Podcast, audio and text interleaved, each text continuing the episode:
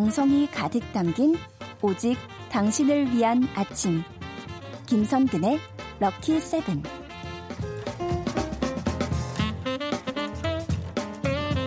일분일초 시간 가는 게 아쉬운 시간 반주원의 들리는 역사 오늘도 재미있는 역사 이야기 이분께 들어봅니다. 한국사 강사 반주원 선생님 어서 오세요. 네 안녕하세요. 반갑습니다. 네. 네. 아, 오늘은 바로 어떤 얘기를 해보면 좋을까요?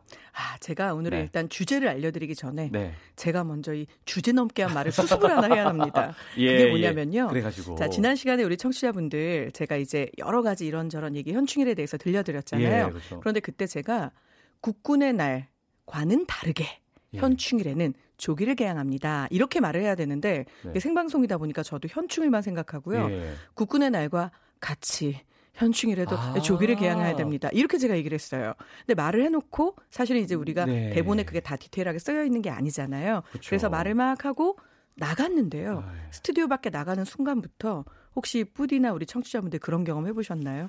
그 부분이 점점 제 의식 속에서 깨알만 했다가 포도만 해주고 그게 귤만 해지더니 수박만 해지는 거예요. 예. 그래서 제가 작가님한테 확인을 좀 부탁드렸어요. 혹시 음. 제가 이렇게 말했나요? 그랬더니 그렇게 말하셨네요. 이래서 오늘 꼭 정정해 드립니다. 국군의 날과는 달리 예. 현충일에는 조기를 개항해야 합니다. 아, 네. 오늘 일곱 곡의 퀴즈의 정답이 반성문이었습니다. 아 정말요? 반주원이 쓰는 예, 성실하게 문자로 네. 되어져 있는 이 후회의 말 반성문. 반성문을 네. 네. 썼고요. 어, 저도 써야겠습니다. 저는 기억이 안 나네요. 아 이런 이런 이런. 예. 하지만 기억은 나든 안 나든 예. 또 청취자분들 사실 음. 듣고 계셨든 아니든 분명하게 또 사실은 사실대로 그러니까요. 잡아드려야 돼서 네. 제가 꼭 오늘 이 말 할 수 있는 순서를 앞에 넣어달라고 부탁을 드렸거든요. 저도 아침에 네. 인사를 빼고 이걸로 인사를 네. 대신하겠습니다. 네. 예. 하지만 오늘의 주제는 알려드려야죠. 그렇죠. 네. 네. 오늘은요 조선의 세 번째 왕인 태종 이방원이 태어난 날입니다. 예. 근데 여기서 하나 짚고 넘어갈 게 있어요. 이제 초록창에 검색을 하시면요. 네. 음력으로 5월 16일에 태어났다 이렇게 돼 있습니다. 예. 그러면 이제 어떤 분들은 어 지금은 2019년이니까 음력 5월 그럼 16일을 찾아봐야지. 그죠. 어머 오늘이 아니네 이러실 거예요. 아, 오늘이 아니에요? 네, 실제로 이제 양력을 환산할 때 네. 역사 속에 있는 조선 시대 날짜들은요, 그 해에 그 아. 날이 양력 며칠이었는지를 따져서 그 날을 그대로 가지고 옵니다. 그렇군요. 그러니까 이방원이 태어났던 1367년 음력으로 5월 16일은요, 바로 오늘 이날이었습니다. 네. 6월 12일이었던 거죠. 그렇군요. 네. 그러면 하나 궁금하시죠? 왜 그냥 그 당시 음력을 지금 음력으로 갖고 오면 왜 안 돼? 왜안 이런 생각? 드시죠? 예. 자, 우리가 알고 있는 조선시대까지의 음력은요, 1년이 360일이었습니다. 뭐 닷새 어디 갔어요? 네. 그런데 지금은 이제 365일이죠. 사실은 우리나라하고 중국하고 천체를 관측하는 부분이 많이 달랐겠죠. 예. 그래서 당시에는 세종대왕 때 칠정산이라고 하는 역법서가 나오기 전까지는 음. 실은 거의 다 중국에서 관측한 천체를 기준으로 아하. 역법서를 썼기 때문에 네. 보통 음력은 360일이었습니다. 그래서 그 당시 음력을 그대로 가지고 오면요. 지금하고 맞지 네. 않는 거죠. 네. 예, 오늘도 세종대왕님은 등장을 하시네요. 아, 그럼요. 네. 매일 등장시켜 드릴 수만 있다면 예, 얼마나 정말. 좋았을까요? 어, 그러면 세종대왕님의 아버지 네, 네. 태종 이방원 얘기를 해보겠습니다. 네. 너무 많이 하세요. 그걸 알고 계셨군요. 아, 이 드라마에 많이 나오거든요. 네, 그 빠라밤. 예, 뿌리 깊은 그 드라마에서 예, 네, 송중기 씨가. 갑자기 또 이렇게. 네. 근데 태종 이방원 하면은 사실 그렇죠. 예, 그 무력으로 네. 왕위를 차지하고 네. 형제들을 이제 다 이게, 이게, 이게 보내드리고 그렇죠. 그렇게 그런 이미지가 떠오르는데 아, 우리 예. 뿌디가 은근히 많이 하는 이 뿌디의 이 뿌, 이 근이 역사의 뿌리를 찾아서 이거였나 봐요. 약간 네. 그러니까 잡초 느낌인 거죠. 얇고 넓게 예, 깊이는 못 중요하죠, 들어가고. 중요하죠. 네. 예. 자, 사실은요. 이제 태종 이방원은 본관은 당연히 전주이시겠죠. 아버지와 그렇죠. 같은. 네. 그리고 원래 이름은 방원입니다. 방금 네. 말씀드린 대로. 그런데 문제가 있습니다. 왠지 굉장히 무력적이고 그러니까요. 뭔가 이렇게 욱하고 막 예. 끓어오르는 피를 주체 못할 것 같잖아요. 예. 실제로 굉장히 정열적이고 기상이 드높고 용맹하고 음. 그래서 그게 좀 폭력적인 거 아니야? 이런 오해를 받기도 합니다만 예, 예. 놀라운 이력이 우리 태종 이방원 뒤에 숨어 있습니다. 또 뭐가 있으세요? 네, 그럼 그 또? 놀라운 이력은 뭐냐면요. 사실은 아버지 이성계하고 음. 얼굴이 유독 많이 닮았었다고 해요. 음. 지금 청취자분들도 혹시 자제분이 이제 여러 명인 분들 계시면 네. 그래도 그 중에 좀 더 나하고 닮은 아이는 눈길이 좀 더 가죠. 예. 사실은 이성계가 이방원을 굉장히 예뻐했다고 합니다. 닮았으니까. 그런데 거기에 한 가지 이유가 더 숨어 있습니다. 자, 고려 말에 신진 사대부는 군사력이 없었습니다. 예. 그런 이들에게 권문세족과 대항할 수 있는 군사력을 주었던 건 이성계와 같은 신흥 무인이었죠. 그쵸? 결국 이성계는 네. 무인입니다. 예. 똑똑하지만 무인이죠. 무인이죠. 그런데 이 집안에서 최초로, 최초로. 과거 급제자가 나옵니다. 어머나 세상에. 이성계의 꿈이었던 거죠. 예. 우리 집은 군인으로는 워낙 유명하다. 하지만 우리 집에서도 공부 좀 하는 이 문과 급제자가. 공무원. 그렇죠. 예. 그런데 바로 그 최초의 문과 급제자 누구일까요? 이방원이네요. 맞습니다. 예. 태종 이방원입니다. 공부도 잘하는군요. 네, 실제로 태종 이방원은요. 이성계 가문의 유일한 문과 급제자로 당시에는 어려서부터 우리 아버지 부친이었던 이성계의 꿈이었던 거죠. 희망이었던 겁니다. 그래서 이게 무술만 잘했구나. 예. 이게 사실은 좀 난폭했구나. 그건 아니죠. 여러 가지 역사적 사실 때문에 음. 가려졌을 뿐 그는 굉장히 똑똑한 인물이었고요. 또 하나는 효성도 깊은 인물이었습니다. 아. 사실 이방원의 어머니인 신이왕후는요. 이방원이 25살이던 해에 갑작스럽게 병에 걸려서 아이고, 아이고, 아이고. 세상을 등지게 예. 되거든요. 그런데 이때 이방원은 본인이 왕자 신부임에도 불구하고 네. 3년 동안 어머니의 무덤 옆에 움막을 짓고 3년상을. 네, 3년상을 네. 그대로 다 치르게 되죠. 그러니까 어. 사실은 굉장히 그래서 너무나 어머니에 대한 부분을 그리워하고 또 그 부분에 대해서 최선을 다했기 때문에 후에 이성계가 이제 이 아들이 올라와서 서울에서 상봉을 할때 네. 눈물을 흘리면서 너의 효성이 정말 하늘에 닿았다 이런 칭찬을 하기도 합니다. 거기까지는 되게 아름답네요. 네. 네. 아니 근데 그러면 왜 우리는 이 태종을 약간 말씀하신 것처럼 강력하고 약간 터프하고 네. 무력적이고 이런 예. 이렇게 생각하고 있을까요? 근데 사실 이제 이 부분은 제가 볼 때는 받아들이시기 나름인 부분이기도 한데요. 예. 세상의 모든 게 사실 흙이 있으면 백이 있고 어두운 데가 있으면 또 밝은 데가. 있잖아요. 네.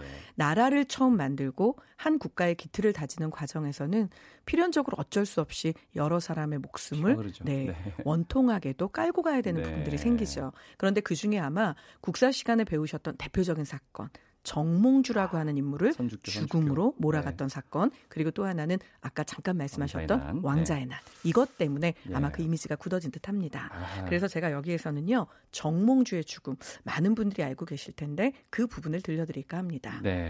사실은 고려 말의 이성계는요 아까 제가 신진사대부에게 군사력을 제공했다 음. 이렇게 얘기했죠. 그런데 신진사대부가 둘로 나뉘어집니다. 고려 왕조를 그대로 유지하는 게 어때? 음, 네. 좀안 좋은 게 있으면 고치면, 되잖아. 되지, 예. 바로 정몽주를 필두로 한 길제 이런 사람들이 모두 온건파 신진사대부죠. 음, 네. 혹시 길제도 아마 아실 겁니다. 너무 유명한 시조가 있죠. 아, 그래요? 500년 도읍지를 아, 필마로 돌아다니 그거, 그거, 산천을 그거, 예, 일구하되 예, 예. 인거는 어, 그 시조는 아는데. 네, 어지바 태평연을 꾸미령 가하노라. 네. 이제 이분들이 다 고려를 유지하고 싶었던 거예요. 음. 그런데 이성계 그리고 오늘의 주인공인 그의 아들 이방원 그리고 정도전 이런 정도전. 인물들은 네. 이제 고려는 이미 그 명운이 다 했다. 조선을 만들자. 그래서 이제 혁명파 신진사대부와 손을 음, 잡게 되죠. 네. 문제는 정몽주에 대한 고려 국민들의 신망이 너무 두터웠다는 겁니다. 대단하신 분인 거죠. 네. 그래서 결국은 정몽주 내 편으로 끌어들이지 않으면 어렵겠는데 이 판단을 똑똑한 집안 최초의 문과급제사인 우리 이방원이 예, 예, 예. 행동에 옮기게 됩니다. 그래서 이방원은요 정몽주를 불러 술자리를 만들죠. 그렇죠. 그리고 여기에서 드디어 정몽주를 떠보기 위한 회심의 일타. 예. 서태지도 아닌데 하여가를 얘기합니다. 네. 네. 아. 자, 하여가 그대로 들려드릴까요? 이런 들었더하리 저런 들었더하리 만수단 드렁치기 얽혀진 들었더하리 우리도 이같이 얽혀서 백년까지 누리리라. 너랑 나랑 한번 얽어보세. 이렇게 말을 건넨 네. 거죠. 고려든 조선은 무슨 네, 상관이냐. 맞습니다. 네, 그런데 우리의 정몽주 바로 즉석에서 화답을 합니다. 아우, 예. 제목은 단심가죠. 이 몸이 죽고 그렇죠. 죽고 죽어. 이 몸이 죽고 죽어 일백0번 곡쳐 죽어 백골이 진토되어 넋이라도 잊고 없고 니명한 일편 단심 변할 줄이 있으랴. 자, 이 말의 뜻은 나는 일편단심이어서 너랑은 절대 한 편 안 해. 이런 뜻인 거죠. 싫음. 네. 네. 그래서 결국은요. 이방원이 정몽주의 목숨을 거두어 가야겠다는 아. 생각을 하게 됩니다. 그렇죠. 자, 이 당시에 고려 충신이었던 정몽주는 선주교라는 다리를 지나야만 음. 집으로 퇴근을 할 수 있었습니다. 그런데 그 천주교 다리 아래에 바로 부하인 조영규 이런 음. 사람들을 철몽둥이죠. 아. 쇠몽둥이. 그 몽둥이를 들고 정몽주를 기다리게 합니다. 아무것도 모르고 선주교를 건너던 정몽주는 바로 이 쇠몽둥이에 머리를 맞고 유명을 달리하게 되죠. 자, 이 사건 때문에 한 나라의 충신을 뜻이 다르다는 이유로 쇠몽둥이로 가격해서 죽였다. 이제 이런 부분들이 음. 결국은 태종 이방원의 네. 이미지를 만들게 되는 거죠. 그렇군요. 네, 여기서 네. 한 가지 뭐 재미있다고 하기엔 좀 애매하고요. 음. 신기하다고 하기도 좀 뭐하긴 하지만 선주교 당연히 지금은 지금의 북한 땅에 있겠죠. 예. 그런데 이 선주교는요, 북한 10대 관광지에 들어갑니다. 아, 이유가 뭘까요? 어, 뭐, 뭐 뭘까요? 그 네. 돌아가신 역사적 유적지는 모르겠는데 관광지가 아, 된 이유는 모르겠는데. 선주교의 원래 이름은 선지교였습니다. 예. 그런데 왜 선주교로 바뀌었냐면요. 정몽주가 몽둥이를 맞고 쓰러집니다. 예. 머리에서는 피가 흘러나오기 시작을 그렇죠. 하죠. 그 피가 흐르자마자 다리 밑에서 대나무가 크기 시작을 했다고 합니다. 그래서 선주교, 어, 예. 바로 네. 이 충신의 절개를 상징하는 어. 대나무 연결이 되게 됐는데요. 예. 지금도 북한에서는 선주교 다리 위에 있는 정몽주의 피가 우리나라는 하계 집중호우죠. 네. 여름만 되면 홍수가 나고 장마가 집니다. 음. 그런데 아직도 지워지지 않고 매년 더 붉어진다라고 이야기를 합니다. 아... 과연 진짜일까요? 아니면 어느 날 밤마다 노동당 당원이 색칠을 하는 걸까요? 하지만 중요한 건 네. 북한은 그렇게 얘기를 하고 있고요. 어... 현재주 현주교 다리를 보면 그 앞에 비석이 쓰여 있거든요. 예, 예. 그 비석의 글씨는 나는 떡을 썰 테니 너는 글씨를 써라. 한호 한호. 그렇죠. 예. 한석봉 한호의 글씨입니다. 어... 아, 너무 가서 확인해 보고 싶네요. 그렇죠. 네, 진짜 네. 기회가 됐으면 좋겠습니다. 언젠가 네. 꼭. 네. 자, 저희가 뭐 하여가나 단심가는 다 들어봤던 기억이 다 나실 거고. 자, 지금 왕자의 난은 왕자의 난. 네. 왕자들이 난을 일으킨 거죠. 예. 자, 그런데 이제 이래서 이제 사실은 자식을 낳고 키우는 과정이 부모들에게 늘 어려울 텐데요. 음. 우리의 나라를 만드는 것도 성공했던 네. 태조 이성계는 아들 무려 8이 있습니다. 맞죠. 첫 번째 부인에게서 6명의 아이를 네. 낳고요. 그 과정에 다섯 번째 아들이 바로 이방원입니다. 이방원. 그리고 이제 두 번째 사실은 여염집 같으면 첩이라는 표현을 썼겠지만 이 당시에는 이제 후궁인 거죠. 네. 그래서 이 후궁의 몸에서 두 아들을 낳게 됩니다. 예. 그런데 여기에서부터 실은 불행이 시작이 되죠. 아. 자 이렇게 낳은 이 두 아들이 후궁의 몸, 즉 첩의 몸에서 태어났지만 너무나 땡글땡글 똑똑합니다. 어, 바로 네, 네, 방번과 방석이라고 예. 하는 아들인데요. 물론 이제 공주도 태어납니다. 네. 하지만 아들들 이야기만 이제 권력을 집중해서 권력을 음. 승계하는 과정이니까 네. 이야기를 하자면 태조 이성계가 왕이 되는데 가장 많은 도움을 준 왕자는 누가 뭐라고 해도 태종 이방원입니다. 이방원? 모두가 다 인정하는 네. 바죠. 그런데 아버지는 왕위를 계승하는 과정에서 태종 이방원을 제외시키고자 합니다. 자, 물론 이거는 사실 네, 예. 이성계의 뜻만 있는 건 아니었고요. 당시에 오른팔이었던 뭐 남은이라든지 혹은 정도전 이런 사람들도 재상 위주의 정치를 펴고 싶어 하는데 그러려면 너무나 막강한 왕권은 음. 조금 걸림돌이 되는 예, 거죠. 그렇죠. 이런 여러 가지 이해가 맞아 떨어져서 결국 이성계를 왕으로 만들고 공신들에게 논공 행상을 해서 여러 가지를 나누어 줘야 되는 시점이 오는데요. 음. 이방원은 그 논공 행상에서 아예 제외가 아예, 됩니다. 아예 제외됐어요? 네. 어, 그러면... 그리고 아버지가 대놓고 이야기를 합니다. 네. 너는 성격이 난폭하다. 넌 사실 그 전까지는 넌 용감해, 넌 기상이 뛰어나 네. 모두가 이렇게 얘기했는데 나라가 만들어지고 난 뒤에는 아 근데 좀 너무 많이 죽이지 않았어? 이제 이런 이야기들이 나오기 아, 시작을 하는 거죠. 화날, 화날만 네. 하겠네요. 이방원 예. 입장에선 또 억울했을 그쵸, 거고 예. 그 말을 한 사람들 입장에서는 새로운 나라가 좀 더 유교적인 모범 정치를 음, 구현할 수 있게 바랬겠죠. 네. 어쨌거나 아버지는 대놓고 방번과 방석을 두둔하기 시작을 합니다. 하필 또 자, 동생이네요. 네. 그런데 문제는 까마득하게 어린 동생. 예. 그것도 내 어머니와 후궁 사이에는 보이지 않는 알력 있었겠죠. 있었겠죠. 네. 그런데 거기에서 태어난 동생에게 아빠가 이렇게 왕위를 주겠다고 공공연히 이야기를 하고 심지어 세자 책봉을 해버립니다. 어머나. 네, 빠라밤. 그러니 이방원은 사실 눈이 뒤집힐 만도 한 것이죠. 예. 네. 그래서 결국은 막내였던 방석을 세자로 책봉한 부분에 대해서 음. 사실상은 1차 왕자의 난이 예. 일어나게 되는 셈이 되는 거죠. 형도 네. 아니고 동생을. 맞습니다. 결국 1차 왕자의 난으로 방원은 사병을 동원하고요. 정도전 일파를 살해하고요. 예. 그리고 무엇보다 세자 자리에 책봉돼 있던 본인의 배다른 막내 동생 방석도 살해하게 됩니다.